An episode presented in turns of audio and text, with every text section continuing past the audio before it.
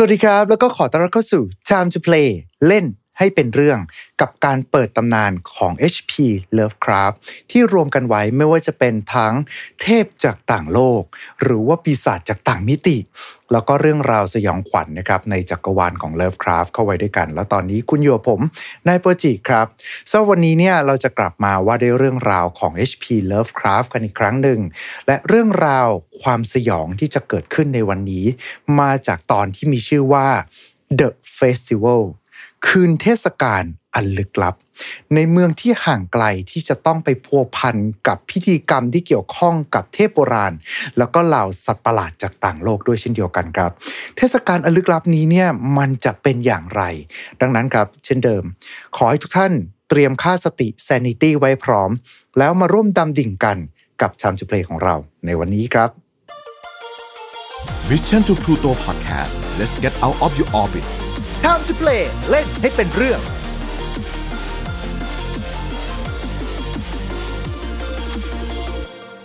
และสำหรับผู้ที่จะพาพวกเราเนี่ยมาเปิดตำนานของ HP Lovecraft กันในวันนี้เนี่ยจะเป็นคนอื่นไปไม่ได้เลยนะครับ นั่นก็คือคุณซิดแอดมิน Lovecraftian Thailand แล้วก็เจ้าของเพจ เรื่องเล่าจากข้างใต้ผืนฟ้าที่ไร้แสง สวัสดีครับ คุณซิดครับ สวัสดีครับผม สวัสดีท่านผู้ฟังทุกท่านเลยค่ะอืมมาวันนี้นะฮะนี่คือเรื่องราวที่คุณซิดเสนอขึ้นมากับเรื่องที่มีชื่อว่า The Festival ถูกไหมฮะอันนี้ อ่าครับ จริง ๆ คือถูกทวงมา ถูกทวงมาด้วยก็เลเสนอมา ครับผมพอดีถูกทวงมาด้วยอ่าโอเคนะฮะเพราะว่าทุกท่านถ้าเกิดว่าอยากจะฟังเรื่องราวไหน หรือว่าอยากที่จะให้พูดถึงเทพองค์ใดเนี่ยก็สามารถที่จะพิมพ์คอมเมนต์กันเข้ามาได้นะครับ อย่างในส่วนของคืนเทศกาลหรือว่าคืนสู่เย้าซึ่งจะเป็นชื่อไทยที่เหมือนอาจจะเป็นทางสำนักพิมพ์เวลาแปลออกมา อันนี้นี่เป็นผลงานของใครครับ แน่นอนว่าเป็นผลงานของคุณเลิฟคาร์ฟฮะเป็นผลงานของคุณ Lovecraft เองเลย แล้วก็จะเขียนในช่วงประมาณปี 1925ครับซึ่งก็จะเป็นผลงานที่ตีพิมพ์ก่อนเอ่อ Call of Cthulhu อะนะฮะครับอืมอืมก็นับว่าเป็นหนึ่งในเรื่องสั้น คือไอ้นี่หมายถึงแบบที่พูดกันในวง Lovecraft อะไรอย่างเงี้ยครับนะฮะก็แบบจากคนที่เคยแบบว่ารู้จักกันในกลุ่ม Lovecraft เนี่ยคือมักจะลงความเห็นว่ามันจะเป็นหนึ่งอะในผลงานที่ดีที่สุดของ Lovecraft เรื่องหนึ่ง ถือว่าเป็น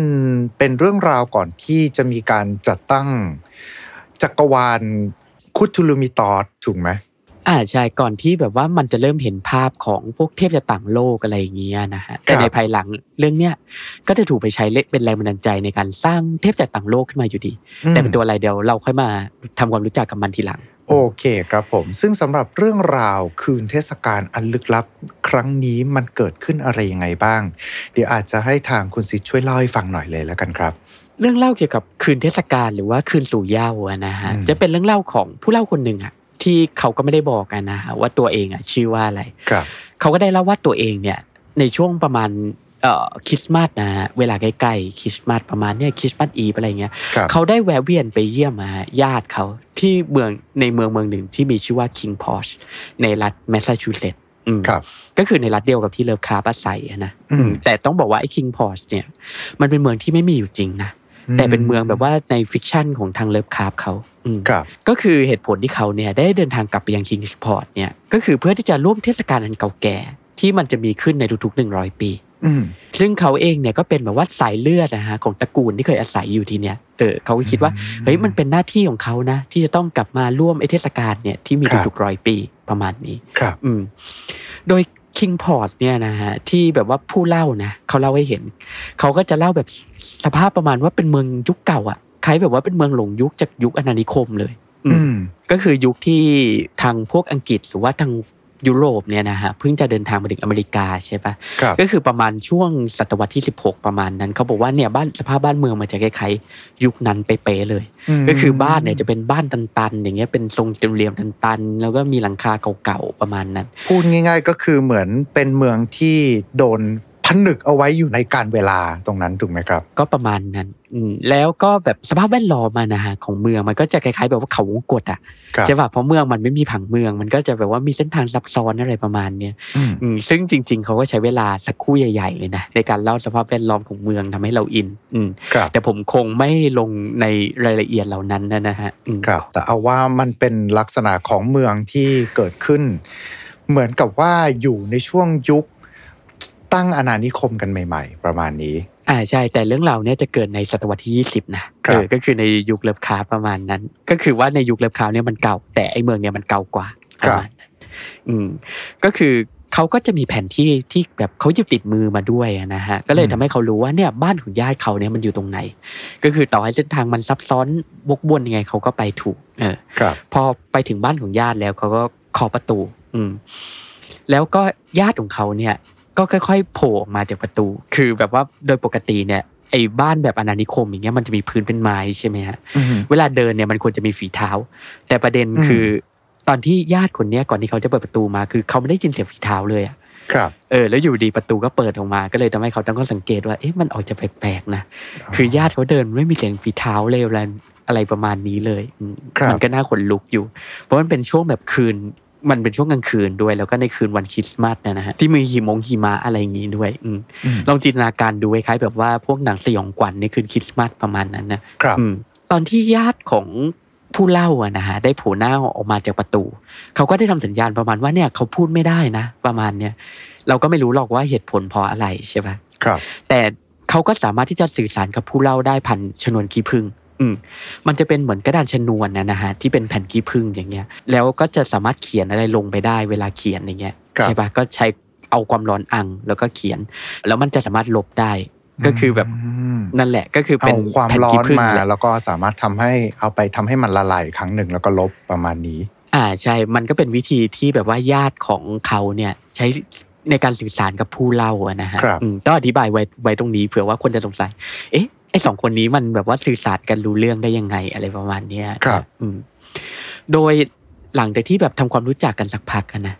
คือญาติของผู้เล่าเนี่ยก็ได้เชิญผู้เล่าเนี่ยเข้าไปในบ้านเออคือแบบมันยังไม่ถึงเวลานะ ก็มานั่งรอในบ้านก่อนละกันประมาณนั้นอืมอืมแล้วพอผู้เล่าเนี่ยเข้าไปในบ้านเขาก็พบว่าในบ้านเนี่ยก็นอกจากว่าจะมีญาติของเขาแล้ว ก็ยังมีผู้หญิงที่สูงอายุหน่อยแล้วอาจจะเป็นแบบว่าภรรยาของญาติเนี่ย ก็อยู่ในบ้านด้วยประมาณนั้นอืมครับแล้วญาติของเขาก็แบบว่าเออขอเวลาไปเตรียมตัวก่อนนะแล้วก็หายไปก็ปล่อยผู้เล่าไว้เนี่ยแค่เพียงลำพัง อืมอืมซึ่งหลังจากที่เจอหน้ากันแล้วผู้เล่าก็ตั้งตั้งข้อสังเกตด้วยนะฮะว่าเออไอญาติของเขาเนี่ยที่เจอเนี่ย มันก็แบบว่ามีหน้าตาไม่ค่อยเหมือนมนุษย์อะคือแบบว่าหน้าตามันจะเรียบๆเฉยๆเหมือนคนสวมหน้ากากอะนะฮะคุณอืมบูบี้หรือเปล่า จริง ๆ แล้วก็อาจจะเป็นแค่คนปกติประมาณนี้หรือเปล่า นั่นสิ มันแบบว่ามันจะหน้าตานิ่งๆเขาจะอธิบายไว้นะ ว่าหน้าตานิ่งๆเรียบๆหน้าขนลุกเหมือนกับว่าใส่หน้ากากอะไรประมาณเนี้ยคือหน้าไม่มีสีหน้าเลย แล้วก็เหมือนอยู่เฉยๆนิ่งๆ จนกระทั่งดูแล้วรู้สึกสยองขวัญประมาณนี้ อ่าใช่ฮะคือมันเห็นแล้วมันคลิปปี้อะประมาณนั้นอ่ารู้สึกแบบว่าดูแล้วน่าขนลุกว่าแบบว่าทำไมเขาถึงดูอยู่นิ่งๆกันนะ ประมาณนี้นะครับ ก็โดยในระหว่างที่แบบว่าผู้เล่าอะนะฮะเขาก็อืมนั่งอยู่แค่เพียงลำพังเนี่ย ก็คือในในบ้านหลังเนี้ยนะเขาก็เห็นว่าเฮ้ยญาติของเขาก็เก็บสะสมหนังสือไว้เยอะแยะเลยนะ มันก็มีหนังสือเก่าอะฮะเก่าใหม่อะไรมากมายอะนะแล้วมันก็จะมีหนังสืออยู่เล่มหนึ่งที่แบบว่าน่าสนใจมากเลย ก็คือตำราในโคโนมิคอนอืมโอ้โหเออมาก็โผถูล่กในเรื่องนี้ด้วย อ่า ก็โผล่ในเรื่องนี้ด้วยฮะ แต่เรื่องนี้เขียนก่อนคอปตูลูนะเอออ่าโอเคครับ แต่ตำราในโคโนมิคอนนะนะฮะที่เอ่ยถึงในเรื่องสั้นเรื่องเนี้ยคือมันจะเป็นฉบับภาษาลาตินอืม ก็คือของเก่าเนี่ยมันจะเป็นภาษาอาหรับใช่ปะครับ แต่ไอตัวไอตัวเวอร์ชันเนี่ยจะเป็นฉบับภาษาลาตินอืมก็ต้องเอ่ยถึงไว้ตรงนี้เพราะมันค่อนข้างจะสำคัญเวลาแบบไป run แคมเปญอะไรอย่างเงี้ยนะฮะอ่าเผื่อถ้าเกิดใครจะเอาไปเล่นในพวกสาย tabletop หรือว่าพวก board game ทั้งหลาย ก็จะมีอ่าแคมเปญที่จะต้องเข้ามาเกี่ยวข้องกับชุดนี้อยู่ด้วยอะถ้างั้นเชิญต่อเลยครับ ก็โดยผู้เล่าเนี่ยนะฮะก็จะนั่งรอเวลาไปเรื่อย จนกระทั่งถึงเวลาประมาณ 23นาฬิกาก็คือประมาณห้าทุ่มอะนะฮะครับอืมญาติของเขาก็บอกว่าเนี่ยถึงเวลาแล้วได้เวลาที่เราเราจะต้องเดินทางไปแล้วยังสถานที่แห่งหนึ่ง ซึ่งยังไม่รู้ว่าคืออะไรอันนั้นนะฮะอืมญาติของผู้เล่าเนี่ยกับภรรยาของเขาก็เดินนำไปก่อน โดยสวมแบบเสื้อคลุมอะคล้ายแบบว่าตามสไตล์เขาติดเลยอะฮะพวกลัทธิทั้งหลายทุกคนอยู่ในผ้าคลุมกันทั้งหมด อ่าใช่ฮะก็คือเขาก็เดินนำผู้เล่าไปแล้วผู้เล่าเนี่ย พอออกจากบ้านไปปุ๊บ ก็เห็นเนี่ยแถวคนยาวๆเลยอะเป็นเขาติดยาวๆสวมเสื้อคลุม แบบยูนิฟอร์มเดียวกันทุกคนเลยกำลังเดินเรียงเนี่ยไปตามถนนของเมืองครับโดยพวกเขาทุกคนเนี่ยฮะก็ค่อยๆเดินเรียงแถวไปอะสู่ยังใจกลางของเมือง อันเป็นที่ตั้งของเนินนะฮะเป็นเนินสูงๆประมาณเนี้ยที่ตั้งอยู่กลางเมือง คือต้องเข้าใจว่ามันเป็นเมืองแบบว่าที่สร้างแบบว่า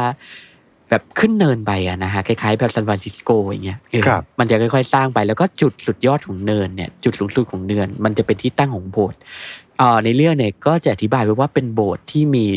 ลักษณะสีขาวๆอะนะอืมอืมอาจจะสร้างจากหินขาวหรืออะไรอย่างเงี้ยตั้งอยู่บนยอดเนินครับแล้วทุกคนเนี่ยก็ค่อยๆทยอยเดินเข้าไปในโบสถ์นี้อืมแต่เขาก็ไม่ได้ประกอบพิธีกรรมในโบสถ์นะเพราะพอเขาไปในโบสถ์ปุ๊บเสร็จอะพื้นของโบสถ์เนี่ยมันก็จะมีช่องลับอยู่ ทุกคนก็ค่อยๆทยอยเดินลงช่องลับไป อืมโอ้โห มันมันจะมีความโกธิกหน่อยนะฮะคือแบบว่ามันจะเป็นช่องลับแล้วก็เป็นบันไดยาวๆเนี่ยค่อยๆเดินแบบว่าค่อยๆเลื้อยไปใต้ดินลงไปเรื่อยๆนะฮะประมาณคนั้รับนอืมแล้วก็ทุกคนก็ค่อยๆเดินลงไปเนี่ยตามบันไดเดินลงไปเรื่อยๆเรื่อยๆเรื่อยๆจนกระทั่งแบบว่าที่ปลายทางเนี่ยมันก็มีแสงสว่างสีเขียว แบบหน้าขยะแขยงอะนะซัดส่องออกมาตามช่องบันได แล้วในแล้วในที่สุดอะวิวก็เปิดออกไปสู่โถงใต้ดินขนาดใหญ่ อืมลองจินตนาการว่าเป็นอุโมงค์แบบเป็นโถงใต้ดินเลยประมาณนั้นนะฮะครับใหญ่ๆยักษ์ๆเลย ซึ่งไอ้โถงใต้ดินเนี่ย ตรงประมาณกึ่งกลางของห้องเนี่ย มันก็มีเสาไฟเป็นเสาไฟเลยคล้ายๆแบบว่ามีจอมเวทมาไล่ไฟพิวราใช่ไหมเป็นเสาไฟสีเขียวหน้าขนลุกตั้งอยู่ที่กลางห้องอืมครับ แล้วก็ไอ้โถงใต้ดินเนี่ยก็จะมีลักษณะเป็นชายหาดด้วย อืมอืมที่ พาดลงไปสู่แบบแม่น้ำสีดำขนาดใหญ่ โดยไอ้น้ำในแม่น้ำเนี่ย มันก็จะถูกอธิบายไว้ว่ามีลักษณะคล้ายๆกับน้ำมันดินดำๆครับ อืม มันก็เป็นสถานที่ที่เหนือจริง แต่ก็น่าลองจินตนาการดูนะเพราะมันน่าขนลุกดีอืมอืมโดยที่โถงใต้ดินแห่งนี้เองนะฮะก็ที่แบบว่าพวกสาวกทั้งหลายเนี่ยก็เริ่มที่จะประกอบพิธีกรรมประหลาดกัน อืมซึ่งไอ้พิธีกรรมประหลาดที่ว่าเนี่ยมันก็จะคล้ายๆ แบบว่าการร่วมสวดมนต์นะนะอืมประมาณเนี่ยแต่คือมันก็ไม่ใช่สวดมนต์แบบว่าตามแบบชาวพุทธเราอะนะฮะมันก็จะเป็นแบบภาษาประหลาดประมาณนั้น อืมครับ และในขณะที่กำลังสวดมนต์อยู่ ผู้เล่าก็สังเกตเห็นว่าพอมองไปที่ไอ้เงาดำมืดๆอะ แบบว่ามันจะมีพื้นที่ของโถงใต้ดินนะนะฮะที่แบบว่ามันจะมืดๆอย่างเงี้ยเขาก็สังเกตว่ามันมีเป็นอะไรสักอย่างอะที่กำลังยึกยือยึกยือเนี่ย ซ่อนอยู่ใต้เงา แล้วก็กำลังเป่าคุย ด้วยท่วงทำนองอันแบบประหลาดครับและในที่สุดพอพิธีกรรมจบลงเนี่ยฮะก็คือแบบว่าผู้เล่าก็เริ่มแบบรู้สึกใจไม่ดีแล้วแบบเฮ้ยไอพิธีกรรมนี้มันคืออะไรของมันวะประมาณเนี้ยอืมันก็มีสิ่งมีชีวิตประหลาดเนี่ย ฝูงใหญ่เลย ครับทยอยบินกันลงมาฮะตรงพื้นที่ประกอบพิธีกรรมอยู่เนี่ยอืมแล้วก็ค่อยๆรับเนี่ย สาวกขึ้นหลัง แล้วก็บินออกไปทีละคนทีละคนทีละคนโอ้อืม แต่บินไปที่ไหนไม่รู้นะก็คือผู้เล่าตอนนี้ก็เริ่มกลัวแล้วว่าแบบโอ้สถานที่มันก็น่าขนลุกอะแล้วแบบว่ามันก็มีแบบไอ้นักดนตรีประหลาดด้วยที่แบบว่าก็คอยแบบว่าเล่นเพลงประหลาดอย่างเงี้ยแล้วไอ้พิธีกรรมมันก็อธิบายด้วยเหตุและผลไม่ได้อยู่แล้วเขาก็เลยคิดว่าเฮ้ยเราไม่ควรจะแบบว่าขึ้นบินไปกับไอ้สิ่งมีชีวิตหน้าตาประหลาดนี้นะมันไม่ควรจะไปไกลกว่านี้ละควรจะบายบายลาก่อยตรงนี้ดีกว่า อ่าใช่ก็เลยสุดท้ายเนี่ยก็เลยเหลือแค่ตัวเขากับตัวญาติเนี่ยสองคนที่โต้เถียงกันอยู่เพราะญาติก็อยากให้ผู้เล่าเนี่ย ปีนขึ้นหลังไอ้สิ่งมีชีวิตหน้าตาประหลาดที่บินได้เนี่ยไป ครับ แต่ผู้เล่าก็บอกว่าไม่เอาอะน่ากลัวอะไรประมาณเนี้ยก็เถียงไปเถียงกันมา แล้วก็ญาติเนี่ยก็พยายามที่จะแบบเสนอตัวนะว่า เอ้ย ฉันก็เป็นญาติของแกจริงๆนะ ฉันไม่ทำร้ายแกหรอกอืมก็พยายามที่จะโน้มน้าวทุกทางอะนะฮะก็แบบว่าถึงขนาดเอาตาประจำตระกูลมาแสดงให้เห็นอะไรประมาณเนี้ยก็เถียงกันจนเกือบที่จะถึงขั้นลงไม้ลงมือ แล้วก็สุดท้ายเนี่ย ไอ้หน้ากากอะฮะที่ญาติสวมอยู่ก็หลุดออกครับ แล้วก็เผยให้เห็นอะไรสักอย่างที่น่าเกลียดน่ากลัวนะฮะก็เลยทำให้ผู้เล่าตกใจมาก แล้วก็ตกลงไปในแม่น้ำสีดำอืมแล้วเขาก็หมดสติไป ครับ เออ แล้วพอเขาตื่นขึ้นมาอีกทีเนี่ยเขาก็พบว่าตัวเองเนี่ยกำลังนอนอยู่ในโรงพยาบาลของ King p o s แต่ประเด็นคือไอ้ King p o s ที่เขาตื่นขึ้นมาเนี่ย มันไม่ใช่ King p o s นะฮะที่เขาเจอในคืนเทศกาล เพราะในคืนเทศกาลเนี่ย King p o s มันเป็นบ้านเมืองเก่าๆเต็มไปหมดเลยใช่ใช่ไหมฮะครับแต่ไอ้ King p o s ที่เขารู้จักเนี่ยมันคือบ้านเมืองอะในที่แบบว่าเหมือนใหม่เลย ในสภาพในยุคของเขาอะนะฮะอืมและนี่ก็คือเรื่องราวโดยคร่าวๆของคืนเทศกาลอืมอ๋อเต็มไปด้วยความลึกลับเต็มไปหมดเลยอืมรู้สึกได้ครับผมถึงความน่าสงสัยทุกอย่างที่เกิดขึ้น แต่ก็ดูมีสไตล์ความเป็น Lovecraft สูงแบบ สูงลิบลิ่วเพราะว่านี่มันก็คือเป็นเรื่องราวที่คุณ Lovecraft เองก็เขียนตั้งแต่ก่อนที่จะเขียน Call of Cthulhu ด้วยซ้ำถูกไหมครับ อ่า ประมาณปีหนึ่งอืมอืมซึ่งสำหรับเรื่องราวในชุดนี้เองเนี่ย จากพอเราฟังกันมาเสร็จปุ๊บเนี่ยก็แอบจะมีความสงสัยกันระดับหนึ่งเลยทีเดียวว่า สรุปแล้วเนี่ยเขาย้อนเวลากลับไปหรือเปล่าหรือว่ามันเกิดอะไรยังไงขึ้น ในเรื่องได้มีการอธิบายอะไรไง เอาไว้ไหมครับ เอาจริง ๆ เนี่ยในเรื่องอะเขาจะไม่ได้บอกไว้นะ ว่าจริง ๆ เนี่ยผู้เล่าไปเจออะไรมาใช่ไหมฮะแต่หลังๆ เนี่ย เวลามันมี TRPG ขึ้นมามีเกมการ์ดขึ้นมา เขาก็มักจะคาดเดาว่า จริง ๆ แล้วว่าผู้เล่าอะหลงไปในแดนฝันไป ใน Kingsport ในแดนฝันเนี่ยแหละอืมหรือว่าบางทีก็หลงไปใน Kingsport จริง ๆ แต่ว่าก็หลงไปในแบบว่าต่างมิติอะไรประมาณเนี้ยฮะนะครับแต่โดยปกติแล้วเขาเขาจะมักจะตีความกันว่าจริง ๆ แล้วอะฮะผู้เล่าเนี่ยก็อยู่ใน Kingsport ณปัจจุบันนั่นแหละ แต่ครับฝันไปถึง Kingsportในในในยุคสมัยแบบว่ายุคอาณานิคมประมาณเนี้ยฮะอ๋อ อันนี้ก็คือต้องแจ้งกับทางท่านผู้ฟังด้วยว่า คือมัน ด้วยงานแนวเลิฟคลาบอะมันจะไม่มีการอธิบายอะไรที่ชัดเจน แต่ว่ามันก็จะมีการตีความที่เกิดขึ้นในยุคหลัง หรือว่าตอนที่เขาต้องมีการอธิบายให้ชัดเจนมากขึ้น ตอนที่เล่นเกม เพราะว่ามันก็จะมีการดัดแปลงออกมาทำเป็นรูปเกมในรูปแบบต่างๆ ด้วยเช่นเดียวกัน แล้วก็เรื่องราวของ The Festival เองเนี่ยก็ถูกนำไปดัดแปลงแล้วก็ใช้ว่ากับตัวในเกมนั้นๆประมาณนี้นะฮะ ซึ่งโอเคแหละ ตอนนี้นอกเหนือจากฝั่งของเรื่องราวที่มันเกิดขึ้นแล้วครับ ข้อต่อมาเลยคือ แล้วถ้าเกิดพูดว่าย้ายเข้าไปอาจจะด้วยใด ๆ ก็ตาม สรุปแล้วเนี่ย มันมีในโครโนมิคอนโผล่มาในเรื่องนี้ น่าจะเป็นเรื่องแรก ๆ ที่โผล่มาถูกไหมครับ ใช่ฮะจะเป็นเรื่องอันดับแรก ๆ แต่ไม่ใช่เรื่องแรก พอเรื่องแรกเนี่ยเรายังไม่มีโอกาสได้เล่าครับผมถ้ามีถ้ามีเวลาเดี๋ยววันหลังจะมาเล่าให้ฟังนะได้แต่ครัก็บจะเป็นเรื่องแรก ๆ เลย ที่มีการกล่าวถึงเนโคโนมิคอนแล้วก็อ่าจะมาก่อนการ์ตูนลูอะนะฮะอ๋ออมซึ่งมันมีความสำคัญอะไรยังไงไหมกับการที่เป็นในโครโนมิคอนภาษาลาติน จริง ๆ แล้วมันก็ค่อนข้างจะสำคัญนะอีกเหตุผลที่เราต้องเน้นย้ำเรื่องภาษาเนี่ยก็เพราะว่าในโคโนมิคอนนะฉบับอาหรับเนี่ยก็คือจะมีเนื้อหาภายในเนี่ยคือจะเป๊ะเลยตามที่คุณอับดุลเนี่ยแกบันทึกไว้ใช่ไหมฮะครับแต่พอเวลามีแปลงมาเป็นภาษาอื่นอย่างเงี้ย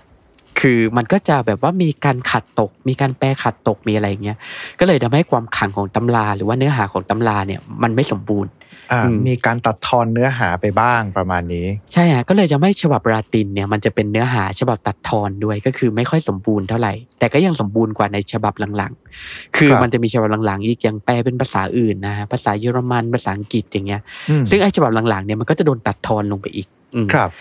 สรุปง่ายๆก็คือฉบับภาษาลาตินเนี่ยก็คือมีความขลังเป็นอันดับสองรองจากต้นฉบับที่เป็นภาษาอาหรับ อ่า I see ฮะถ้าเกิดว่าเราไปเล่นเกมอย่างเงี้ยใช่ไหมฮะใน Necronomicon แต่แต่ละเวอร์ชันนะมันจะมี stat ของมัน แล้ว stat เนี่ยมันจะไม่เท่ากันเออออ่าฮะฉบับอาหรับเนี่ยจะขลังสุด แล้วก็ลองมาก็จะเป็นฉบับภาษาลาติน ที่แบบว่าก็ให้สแตทสูงขึ้นมาหน่อย แต่ก็จะไม่จะไม่ขลังเท่าฉบับอาหรับอยู่ดีประมาณอ๋อนี้ไอซีไอซีแล้วถ้าเกิดอืมว่ามาพูดถึงตรงนี้แล้วครับ หลังจากนี้มาตอนที่เข้าไปตอนที่ผู้เล่าเนี่ยได้ลงไปยังอะ ผมใช้คำนี้แล้วกันว่าอาจจะเป็นถ้ำใต้ดินหรือวิหารใต้ดิน แล้วก็ได้ยินเสียงขลุ่ยเสียงดนตรีอันแปลกประหลาดมา อันนั้นมันคือเสียงอะไรกันแน่คุณ เราต้องเอ่ยถึงตัวละครแก๊งหนึ่งก่อน ใช้คำว่าแก๊งดีกว่าครับคือในเรื่องเนี่ยเขาจะไม่ได้บอกใช่ไหมฮะ ว่าอืมไอ้พวกเนี้ยมันคือตัวอะไรครับซึ่งพอมาเป็นเกม TRPG เนี่ยเขาก็จะเริ่มแบบจำเป็นมันจำเป็นจะต้องมีชื่ออะใช่ไหมอืมคนยุคเราเนี่ยก็เลยเรียกไอ้พวกเนี่ยว่า Servitor of the Outer God ก็ หรือถ้าเกิดให้แปลเป็นภาษาไทยเนี่ยก็ได้จะได้ประมาณว่าค่ารับใช้ของเทพจะต่างโลกประมาณนั้นนะอ่าถ้าเกิดว่าจำไม่ผิดเวลาตอนที่พูดถึงดนตรีก็จะนึกถึงดนตรีที่ขับกล่อม Azathoth อยู่ อ่าใช่ฮะก็คือไอ้พวกเนี้ยแหละอ๋อออืมก็คือว่าสถานที่ที่อัส Azathoth หลับอยู่อะนะฮะณครับปัจจุบันเราก็จะเรียกว่าตำหนัก Azathoth ใช่ไหมอืมฮะอืมก็คือ Court of Azathoth นะคือสำหรับคนที่ยังไม่ได้ฟังในบทเก่านะ ขอเท้าความนิดนึงว่าตำหนัก Azathoth เนี่ยมันจะเป็นสถานที่ที่เต็มไปด้วยเหล่านักดนตรีแล้วก็นักเต้น ซึ่งก็คือเป็นเทพจากต่างโลกอะนะฮะครับที่จะต้องคอยมาเต้น หรือว่ามาคอยร้องเพลงขับกล่อมอะให้อสัททอดหลับอยู่ตลอดเวลาครับซึ่งไอ้พวกเนี้ยก็ล้วนแต่เป็นเทพที่ทรงพลังทั้งนั้นเลย ก็คือเป็นเทพระดับแบบว่าจักรวาลล่มทั้งนั้นอืมซึ่ง Servitor of the Outer God เนี่ยคือถึงแม้ว่ามันจะไม่มีชื่ออะไรแบบขังๆอะนะฮะแต่มันก็นับได้ว่าเป็น Outer God เหมือนกัน ครับ ไอ้พวกเนี้ยนะฮะก็จะมีเครื่องดนตรีเฉพาะตัว คือบางตัวเนี่ยก็จะใช้เครื่องดนตรีที่มีลักษณะคล้ายกับคุย หรือว่าก็เป็นเครื่องดนตรีแบบชนิดต่างๆอะนะฮะซึ่งครับก็จะให้แบบว่าท่วงทำนองหรือว่าเสียงประหลาดๆหน่อยอืมโดยในเรื่องเนี่ยก็จะอธิบายว่ามันเป็นสิ่งมีชีวิตที่ไร้รูปไขอะมีบา ก็คือว่าเวลาเป่าอย่างเงี้ยใช่ป่ะมีโน้ตตัวหนึ่งดังขึ้น รูปลักษณ์ของมันก็จะเปลี่ยนไป ตามอ่าทุกทำนองอืมลองจินตนาการใครมีมตาม YouTube ก็ได้ฮะที่แบบว่ามีเป่าปีอย่างเงี้ยแล้วตัวก็ยืดยืดขึ้นยืดลงอะนะอืมก็คล้ายๆอ่าเนื่องจากเขาไม่มีรูปลักษณ์ที่ชัดเจนประมาณนี้ อ่าใช่ครับ โดยอืมรูปลักษณ์ของมันเนี่ยมันก็จะเปลี่ยนไปเรื่อยตามแบบว่าท่วงท่วงทำนองที่เล่นอยู่ในช่วงนั้นอืมครับ ก็เดี๋ยวเดี๋ยวก็มีระยางบ้าง เดี๋ยวตัวยืด เดี๋ยวตัวหดบ้างประมาณนั้น ก็คือจะไม่มีรูปลักษณ์ ที่ตายตัวเอาไว้อะไรไว้ประมาณนี้นะฮะแล้วอ่าใช่ฮะก็คือก็เป็นคือคือนี้ก็คือการคาดการณ์มากกว่าถูกไหมอ่าใช่ฮะก็คือการแปลความของคนในยุคเรา อือืมมเพราะจริง ๆ ไอ้พวกเนี้ยมันก็ไล่รูปหมดแต่เราจำเป็นจะต้องทำให้มันเป็นรูปขึ้นมาใช่ไหมฮะครับ โดยปกติเราก็เลยมักจะเห็นว่าไอ้พวกเนี้ยก็มักจะถูกวาดอะในรูปของสิ่งมีชีวิตบางอย่างที่อืมมีลายยางเยอะแยะ เออ คือถ้าเกิดว่าเราเปิดรูปดูนะก็มักจะมาในรูปนั้น แล้วก็จะมีลายยางเนี่ยที่แบบว่าจับคุยอยู่ อืม เออ ก็คือแบบว่าก็คล้าย ๆ แบบว่าปลาหมึกอะปลาหมึกเป่าคุยอะครับอารมณ์ประมาณนั้นเป็นสมักจะลาถูกมแบบเป็นว่าอะไรวาดนี้ไว้ในไปรูปอ่า โดยปกติเวลาพวกเทพจากต่างโลกพวกเนี้ยมันโผล่มา มันก็จะโผล่มาเป็นวงใช่ไหมฮะครับก็จะมีคุยมีกอง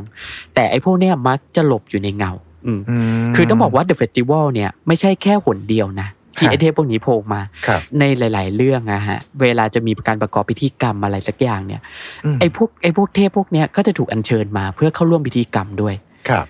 อ๋อออืมโดยปกติก็จะเป็นพวกแบบว่าอัญเชิญเทพจากต่างโลกอะนะฮะไม่ว่าจะเป็นระดับไหนก็ตาม อืมอืมคือแล้วครับเขามาจะอธิบายว่าเวลาประกอบพิธีกรรมเนี่ยมันก็จะมีการเสียงเพลงอะไรประมาณเนี้ยฮะครับ ก็เลยจะโดนตีกลุ่มว่ามาจากพวกนี้เกือบทั้งหมด อ่าใช่ฮะ โดย ต้นฉบับก็มาจากเรื่อง The Festival เนี่ยแหละฮะอืมอืมไอซีครับผม แล้วในจุดต่อมากันบ้างดีกว่านะครับ นั่นก็คือฝั่งของตัวที่โผล่มาในช่วงถ่าย สรุปแล้วมันคือตัวอะไรมันหน้าตายยังไง ในเรื่อง The Festival เนี่ยนะเขาก็จะจะจะว่าไงดีเลิฟครับก็ไม่ได้เอ่ยชื่อไว้แล้วก็ตัวผู้เล่าเนี่ย จะเลี่ยงที่จะสาธยายถึงด้วย ครับใช่ไหมฮะก็ตามสไตล์เลิฟคราฟแหละคือ คือแบบว่ามันเป็นบางสิ่งที่ยากจะสาธยายเลยประมาณเนี้อ่ายตามปกติของงานเลิฟครับอ่า แต่เขาจะบอกไปด้วยว่าเนี่ยมันจะมีคำอธิบายค่อนข้างแปลกอะนะฮะเขาเอ่อคือผู้เล่าจะสาธยายไว้ประมาณว่ามันเป็นสิ่งมีชีวิตที่มีปีก ไม่ใช่วัว ไม่ใช่ตุน ไม่ใช่แร้งไม่ใช่มด ไม่ใช่ขังคาว แล้วก็ไม่ใช่ศพที่บินได้ ฟฟังทุกอย่างมาคือแบบมันไม่ดูรีเลทอะไรกันเลย แต่มันมันมันทำไมอยู่ดีๆ มาเมนชั่นว่ามันไม่ใช่วัว แล้วมันก็ไม่ใช่เออตุ่น แล้วก็ไม่ใช่แรง แต่ก็ไม่ใช่มดอืมด้วยคือ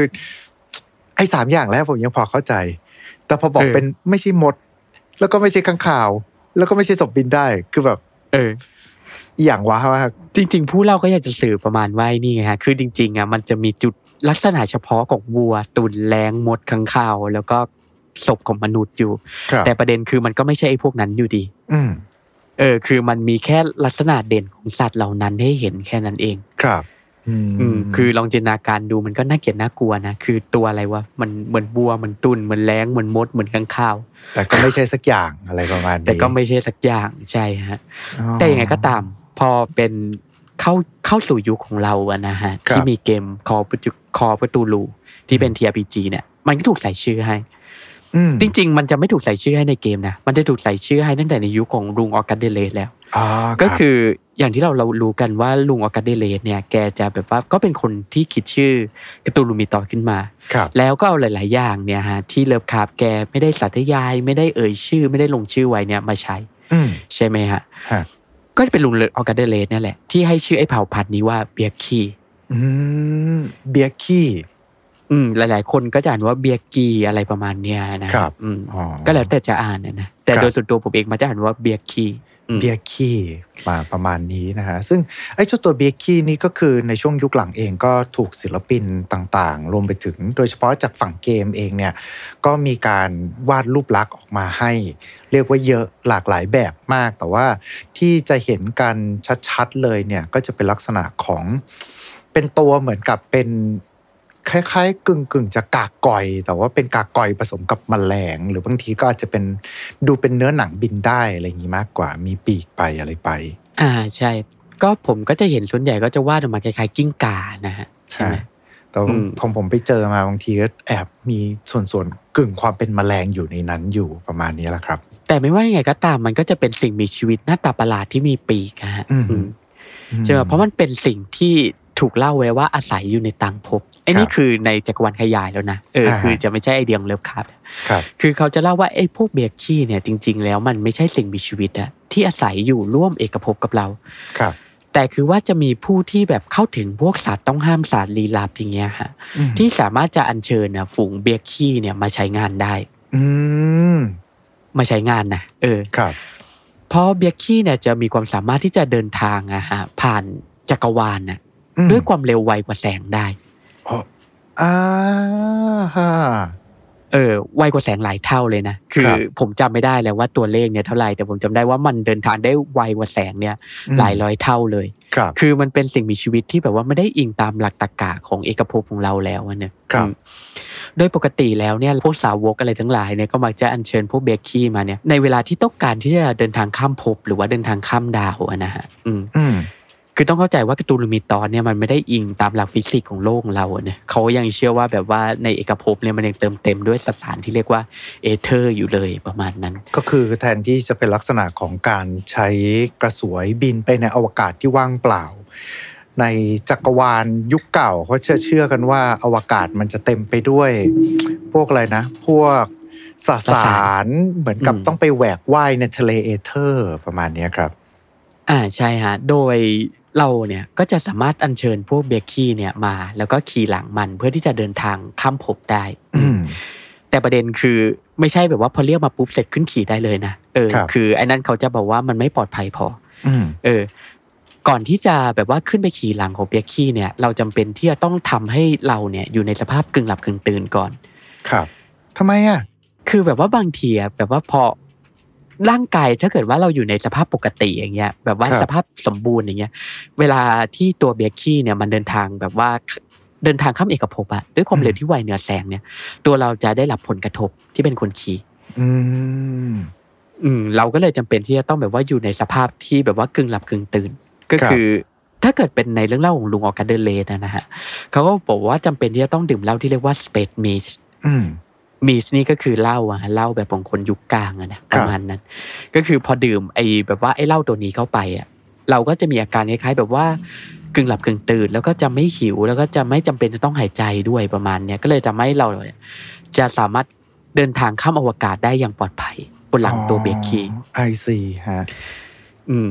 ก็เป็นหนึ่งในวิธีที่ ก็เป็นการเดินทางในการ์ตูนลูมิตอสอะนะฮะแบบว่าครับในเกมอะไรเงี้ยเวลาเออจะเดินทางข้ามเอกภพถ้าเราไม่แบบว่าอยากที่จะเป็นแบบว่าสมองในไหอะนะฮะอืมอืมโดยแบบว่าพวกมิโกะอะใช่ป่ะใช่ไอในเพราะพวกมิโกะเวลาจะพามนุษย์เดินทางก็ต้องจับสมองไล่ให้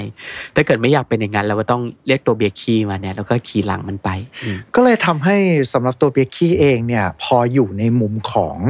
pop culture หรือว่าการตีความในรูปแบบใหม่เบียกี้ก็เลยอยู่ในฐานะของยานพาหนะ ถูกไหมฮะ อืม ใช่ฮะ ก็เป็นพาหนะยอดนิยมเลยของการ์ตูนลูมิตอสอืมอืมก็เดินทางเดินทางแบบว่าเดินทางเข้าไปในแดนฝัน ก็ใช้ตัว Byakhee ได้เหมือนกัน ครับอืมหรือจะซึ่งในภายหลังเนี่ย คืออย่างที่เรารู้กันว่า August Derleth เนี่ยแกเป็นคนเอาไอเดียเกี่ยวกับ Hastur เนี่ยมาผูกกับ Cthulhu Mythos ใช่ไหมฮะครับ เพราะฉะนั้นเขาก็เลยมักจะนับกันว่า Byakhee เนี่ย เออคือก็ไม่ใช่ทุกคนนะนะที่นับอย่างนี้ แต่ก็จะมีแบบว่าหลายคนนะก็จะตีความแบบว่าพวก Byakhee เนี่ยก็จะเป็นแบบว่าสัตว์ที่เป็นค่ารับใช้ของฮัสเตอร์อ่าเป็นอย่างนั้นไปอีกทีหนึ่งอ่าใช่ อืมอืมแต่ก็อยู่ที่ว่าเราจะผูกเรื่องยังไงอะนะฮะครับ อืมอันนั่นี้นแหก็ละคือสุดท้ายขึ้นอยู่กับการตีความแล้วก็จริง ๆ มันก็ขึ้นอยู่กับอ่าแล้วแต่เกมด้วยอะไรด้วยที่เขาจะเขียนแบบไหน แต่ถ้าเกิดว่าต้นฉบับดั้งเดิมเนี่ยก็คือสำหรับเจ้าตัวเบียกี้มันก็ไม่ได้โผล่คือกระทั่งดั้งเดิมจริงก็ยังไม่มีชื่อด้วยซ้ำแต่ว่ามันโผล่มาในเรื่อง The Festival นั่นเองนะครับผมแหมมาถึงตรงนี้ละก็จริง ๆแล้วที่คุณเอาเรื่องนี้มาเล่า นอกเหนือจากครับผมว่าติดจากผู้ชมทางบ้านที่มีคนขอเข้ามาแล้ว ก่อนหน้านี้ผมจำได้ว่าคุณก็เคยบอกว่าเพราะคุณไปเล่นเกมมาใช่ไหม ใช่ครับผมก็คือว่าบังเอิญอ่าขอเล่านิดนึงก็คือว่าบังเอิญไปแบบว่าก็เล่นเกมกับเพื่อนนะฮะแล้วมันจะมีเกมที่ชื่อว่า Call of Duty The Card Game อ่าครับอ่าอ่าแล้วคือไอ้ตัว The Card Game เนี่ยก็คือมันจะเล่นเหมือนตัว R- RPG เนี่ยแหละ ก็คือฉากก็เป็นไพ่ใช่ไหมฮะอืมฉากก็เป็นไพ่ตัวละครก็เป็นไพ่มันคือเกมการ์ดแหละครับแต่ก็เล่นแบบเกม RPG ที่เรารู้จักกันนะนะฮะครับแล้วมันก็จะมีตัวบล็อกบล็อกหนึ่งที่เรียกว่า Kingsport Dean อืมอืมซึ่งมันแบบว่าก็จะเกี่ยวกับ Story the Festival นี่เฉพาะเออครับก็พอดีก็ไปเล่นเนี่ยแหละ แล้วก็ทำให้นึกขึ้นได้ว่าเนี่ย ก็โดนเขาทวงจนเขาเลิกทวงแล้วอะ ว่าก็ยังไม่ได้เล่าถึงเทพตัวนี้สักที ก็เลยตัดสินใจที่จะมาเล่าไอซีครับผม อ่าก็จริง ๆ ก็ทุกอย่างสิ่งเกิดขึ้นจากเพราะว่าเล่นเกมนั่นเองนะฮะสมกับ time to play แล้วนอกเหนือจากอืมตัวเบคกี้แล้วมีเทพองค์ไหนที่ปรากฏในเรื่องนี้อีกบ้างไหมครับ อืมก็เป็นเหตุผลในการในนี่นะฮะหยิบเรื่องนี้มาเล่าเลย เพราะครับมีหลายท่านทวงมาว่าเนี่ยอยากรู้จักไอเทพตัวนี้ นั่นก็คือ นั่นก็คือเทพที่มีชื่อว่าทูชาทุฮะทูชาอืมทูชา ครับผมก็คือว่าโดยปกโดยปกติถ้าเขาจะไม่ค่อยเรียกชื่อของมันเพราะชื่อมันอ่านยากครับเขาก็จะเรียกกันว่าไอ้ไฟเขียวอาหาเออ ก็คือว่าอย่างที่ผมเล่าไปใช่ป่ะใน The Festival ก็คือมันจะมีเสาไฟสีเขียวถูกต้องไหมครับ อืมก็คือใน The Festival ของ r e p c a r เนี่ยเขาก็คือ ตัว r e p c a r เองอะก็อาจจะเล่าว่าเออมันก็เป็นไฟเฉยๆเนี่ยแหละเป็นเสาไฟอืมแต่พอ r e p c a r เอ่ยถึงอะไร มันมักจะจุดต่อยอดโดยเสมอ ครับ แล้วไอ้การต่อยอดเนี่ย ก็เป็นที่มาของไอ้เทพตัวนี้เลยฮะ อือืมมมันคืออะไรครับ เทพทูชาเนี่ย เทพทูชาเนี่ยฮะจะเป็นเทพในระดับเดียวเตอร์กอดอืม ก็คือเป็นเทพที่มีพลังมาก แล้วก็จะถูกอธิบายไว้ว่ามีลักษณะเนี่ยคล้ายกับเสาไฟสีเขียวน่าเกลียดน่ากลัวที่เต้นไปเต้นมา ครับ เออก็คือเป็นแท่งไงแท่งไฟสูงๆอะนะฮะแต่อืมคือพอพูดถึงไฟอะโดยปกติอะก็คือว่าเราจะต้องรู้สึกร้อนใช่ไหมใช่ ที่เวลาเข้าถึงเวลาเข้าใกล้มันแต่ประเด็นคือไอ้เสาไฟที่เรากำลังเอ่ยถึงเนี่ย มันไม่ร้อน อืมเออคือมันไม่มีความรู้สึกถึงความร้อนออกมาเลยอะแล้วก็ไอแสงสว่างจากมันเนี่ย มันก็ไม่ได้ทำให้เกิดเงาด้วย สรุปเออแล้วมันเป็นอะไรอะเออแล้วแบบว่าไอแสงไอแสงเนี่ยแบบ แบบมันจะทำให้รู้สึกแบบว่าหมายถึงมนุษย์ทั่วไปนะฮะที่ครับไม่ใช่พวกเขาติดอะมนุษอืย์มแบบว่ายังสติดีอยู่เนี่ย เวลาเห็นแสงจะรู้สึกเป็นแสงที่น่าขยะแขยงอะมพอแบบว่าเห็นเสร็จรู้สึกเหมือนจะป่วยขึ้นมาประมาณนั้น คือแค่เห็นปุ๊บเนี่ย เราไม่รู้ว่ามันคือแสงอะไรแต่ว่า พอเห็นแล้วก็รู้สึกได้ถึงความไม่สบายใจอะไรประมาณนี้ ใช่ ก็คือว่าไอเทพที่ ที่เรียกว่าทูชาเนี่ยนะหรือแบบหลายท่านก็ทัสุชาอะไรเนี่ยผมก็เคยเห็นเพื่อนเรียกเหมือนกันครับซึ่งก็ไม่เคยเห็นเพื่อนคนไหนเรียกเหมือนกันนะนะฮะอืมงั้นผมขอเรียกว่า Tulzscha ละกัน ก็ครับมักจะเป็นเทพที่ถูกอัญเชิญมาในช่วงเทศกาล Yuletide ครับก็คือไองานเทศกาลที่เราเล่าไปเนี่ยนะอืมอืมก็คือว่าพอถึงช่วงเวลาปุ๊บเนี่ยพวกสาวกเนี่ยก็จะอัญเชิญไอเทพตัวนี้มา แล้วไอเทพตัวเนี้ยเนี่ยก็จะผุดมาจากใต้เอกภพครับก็คือ ก็แล้วแต่ว่าเราจะอ่านตำราไหนนะฮะคือบางตำราก็จะบอกว่ามันผุดมาจากแกนโลก แต่ในบางตำราเนี่ยก็จะเล่าว่าเนี่ยไอ้ที่ Kingsport เนี่ยมันมีประตูมิติอยู่ครับแล้วพอถูกทูชาถูกอัญเชิญเนี่ยทูชาก็จะทะลวงทะลวงประตูมิติออกมาจากตำหนักของอาซาทอดมเพื่อที่จะมาโผล่ไอในโถงใต้ดินเนี่ย อืมอ่าฮะ แต่ประเด็นคือไอ้ร่างของทูชาที่มาโผล่ในมิติของเราเนี่ยมันไม่สามารถที่จะเคลื่อนที่หรือย้ายจุดไปไหนได้ครับก็คือมันจะเป็นเสาไฟแล้วก็เต้นอยู่ตรงนั้นแหละ อืมโอเคมต้องใช้ต้องใช้คำว่าเต้นเพราะมันเป็นนักเต้นประจำตำหนักอัลทอดนะฮะ เหมือน เป็นไฟที่มันเป็นเปลวที่มันแบบว่าขยับอยู่ตลอดเวลาอะไรประมาณนี้ใช่ฮะมันจะเป็นไฟที่แบบว่าไล่รูปอะนะแล้วก็จะคอยขยับอยู่ตลอดเวลาคล้ายกับนักเต้นอืมอ่าฮะลองนึก ลองนึกถึงว่าตำหนักอัลทอดเนี่ยมันจะเหมือนตำหนักของพวกสุลต่านนะนะฮะใช่ปะครับที่มันจะมีวงโมโหรีแล้วก็จะมีสาวนักเต้นประมาณเนี้ยทูชาก็คือคล้ายๆสาวนักเต้นนั่นแหละประจำตำหนัก อืมไอ้นี่คือแค่เปรียบเทียบนะออเข้าใจแค่ปรียบทียบเข้าใจฉยๆเดี๋ยวเขาจะแบบว่าเข้าใจว่าแบบทูชาเป็นไวฟุไปไม่เต้เป็นนอผู้หยู่ญิงอะไรไม่ใช่แบบนั้น เออครับผมใช่อ่าฮะก็คือแล้วก็ในภายหลังเนี่ยชูเอ่อพอทูชาถูกสร้างในเอ่อถ้าเกิดผมเข้าใจไม่ผิดนะ จะถูกเอ่ยถึงในมาเรียสมอนโซลูมก่อนก็คือ เป็นตำราของเกมคอประตูลูอะนะฮะเป็นสารานุกรมอืมที่เป็นโมดูลสำหรับใช้สำหรับเล่นเกมเนี่ย น่าจะถูกเอ่ยถึงในที่นี่ก่อนอ๋อแล้วก็ในภายหลังเนี่ยก็จะถูกขยายความไปอย่างที่ผมเล่าไปก็อย่างในตัว Call of Cthulhu The Card Game ใช่ไหมครับ ที่ผมเล่าไปเมื่อเมื่อตะกี้ก็จะมีแคมเปญที่เกี่ยวข้องกับไอเทพตัวนี้โดยเฉพาะ ก็คือก็เป็นแคมเปญที่อิงตาม The Festival เนี่ยแหละอืมแล้วก็ผมจะไปเจออยู่อย่างใน Pathfinder จะเป็นโมดูลเล่มหนึ่ง ก็คือว่าอ่าจะเป็นชื่อที่เรียกว่า Sander Peterson c o r p u t u l u for Pathfinder ครับ อืมก็คือมันจะเป็นโมดูลนะนะฮะ ที่มีก็คือพวจะกเป็นเทพเหมือจานกต่างโลก อ่าอืมถ้าเกิดว่าอ่าโมดูลถ้าเกิดใช้กับสับเกมง่าย ๆ คือ DLC ละกัน อ่าเป็น DLC ก็ได้ก็คือว่าเป็นเนื้อหาที่แบบว่าเราใส่เสริม สามารถที่จะใส่เสริมเข้าไปในแคมเปญได้ประมาณนั้น ครับ อืมเขาก็จะเอาส่วนของTulzscha เนี่ยมาขยาย อืม เออ ก็อย่างในแต่ใน Pathfinder เนี่ยมันจะต่างจากในเกม Call of Cthulhu หน่อยคือ โดยปกติแล้วอะใน Call of Cthulhu เนี่ยใช่ไหมฮะพวกเทพต่างโลกอะมันจะเป็นสิ่งที่เราไม่สามารถสู้ได้ ครับ แต่ใน Pathfinder เนี่ยมันจะเป็นเกมแนวแฟนตาซีถูกต้องถูกต้องไหมฮะคล้ายแบบ D&D อย่างเงี้ยใช่ป่ะเพราะ Path Pathfinder มันก็คือ D&D มาก่อนพูดง่ายๆก็คือเป็นเกม RPG อะแหละอืมใช่ แล้วไอ้ Tulzscha เนี่ยมันก็เป็นเหมือนศัตรูเป็นบอสอะนะฮะที่เราครับสามารถสู้ได้ แต่ประเด็นคือไอ้การโจมตีทางกายภาพเนี่ยจะไม่ได้ผลกับมันอืมก็จำเป็นจะต้องใช้การโจมตีที่เป็นท่าเฉพาะเพื่อที่จะโจมตีอืมอืม I see แต่ประเด็นคือถ้าเกิดเราโจมตี Tulzscha เนี่ย เราก็จะโดน damage สะท้อนกลับมา เอออ เพราะตัวมันเป็นไฟใช่ป่ะพอโดนครับโจมตีเสร็จตัวมันก็จะแบบว่าวูบไหวได้อะเออแล้วมันก็จะขยายร่างออกระเบิดมาพลังออกมาคืนใส่เราใช่แล้วก็สาวกของมันนะถ้าเกิดมีถ้าเกิดว่ามันมีสาวกอยู่รอบๆนะครับเออไอพวกสาวกพวกเนี้ยก็จะได้รับไฟของ Tulzscha ทำให้แบบว่ามันสามารถสะท้อน damage ของเราได้ด้วยตอนที่โจมตี อืมครับ แล้วมันก็จะมีเนื้อหาเพิ่มขึ้นมา ถ้าเกิดว่าอิงตามตัวไอ้นี่ฮะตัว Pathfinder นะอืมครับ มันก็จะถูกเขียนไว้ด้วยว่าเออแสงอะฮะ จากตัว Tulzscha เนี่ยที่มันแผ่ออกมารอบๆตัวมันเนี่ย จะทำให้สิ่งมีชีวิตทั้งหลายอะแลดูคล้ายกับศพที่ใกล้จะตายอืมเออ ก็คือว่าแบบสิ่งมีชีวิตทั้งหมดอะจะแลดูเหมือนแบบซากศพเดินได้เลยใต้แสงของมันอืมครับ แล้วก็จะทำให้อ่อนแอลงด้วยก็คือว่าเวลาแบบว่าจะโดนแบบ skill ทำให้มึนอย่างเงี้ย เวลาจะทอยเต๋าเช็คเงี้ยก็แบบว่าอ๋อทำให้เราต้านทานเนี่ยลดลงไปด้วยอืม ก็คือทำให้โดนพวกอ่าคำสาปต่างๆ ง่ายขึ้น อ่าใช่ แล้วคือแบบไออาวุธต่างๆอะบางจำพวกอะก็อืมจะค่อย ๆ แบบว่าเสื่อมสลายลงไปด้วย ใต้แสงของมัน ครับ อืมแล้วอย่างไรก็ตามมันก็มีข้อดีอย่าง คือ ถ้าเกิดว่าเราจ้องเนี่ยไปที่มันนานเกินไป เราก็จะได้ละเสียค่าแซนนะนะแต่เราจะได้สัตว์ต้องห้ามกลับมาด้วย แล้วก็จะเข้าถึงความลับเป็นเอกภพอะไรทั้งหลายได้ด้วย อืมอืม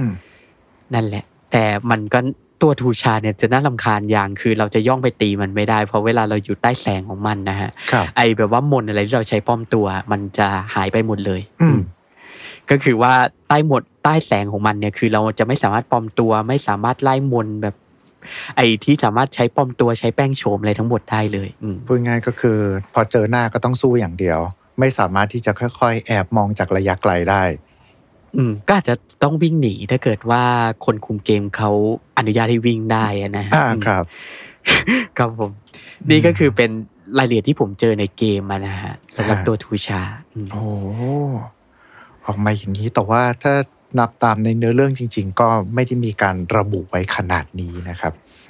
อืม ก็คล้ายแบบว่าเป็นเทพที่ถูกอัญเชิญมาเพื่อแบบ ยังไงเนี่ยในช่วงเทศกาลพิธีกรรมเฉยๆอืมอ่าไม่น่าจะใช่แบบร่างเต็มของมันด้วย เพราะมันเป็นตัวแบบว่าเทพจากต่างโลกเลยใช่ไหมครับ แล้วมันก็ถูกอัญเชิญมา ก็เลยทำให้อาจจะเป็นแบบว่าเศษเสี้ยวความสามารถของมัน หรือว่าเศษเสี้ยวร่างของมันแค่นั้นอืมอืม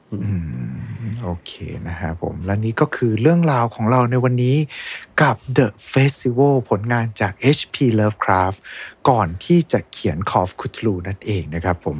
ยังไงก็ตามวันนี้ก็ต้องขอขอบคุณคุณซิดเป็นอย่างสูงเลยนะครับสำหรับเรื่องราวของเราในวันนี้อ่าขอบคุณทุกท่านที่ฟังมาจนจบเช่นกันครับผม โอเคนะครับ แล้วก็เช่นเดิมเลยนะครับสำหรับทุกท่าน ถ้าเกิดว่า ฟังมาถึงตรงนี้แล้วอาจจะช่วย ถ้าจะไม่เป็นการรบกวนเกินไป ฝากกดไลค์ กดแชร์ กด Subscribe กด Follow ตามช่องทางที่ทุกท่านเนี่ยกำลังรับชมหรือว่ารับฟังกันอยู่ จะได้ไม่พลาดพอดแคสต์ดีๆ จากพวกเราชาวพลูโตนะครับ และยังไงก็ตาม เอาไว้เจอกันใหม่โอกาสหน้าสำหรับวันนี้ขอบคุณแล้วก็ สวัสดีครับ Mission to Pluto Podcast let's get out of your orbit Time to play เล่นให้เป็นเรื่อง